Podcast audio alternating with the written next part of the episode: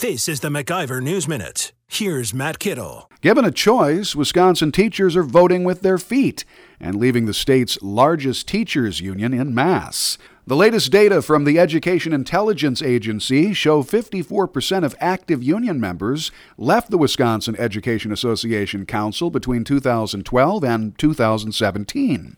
That's the largest drop off in the country over the last five years.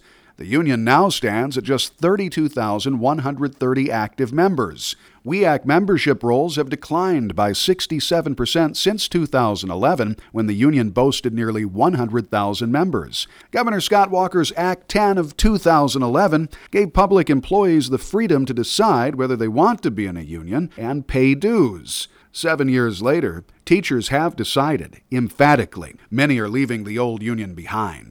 For the MacIver News Minute, I'm Matt Kittle. For more free market news, log on to MacIverInstitute.com.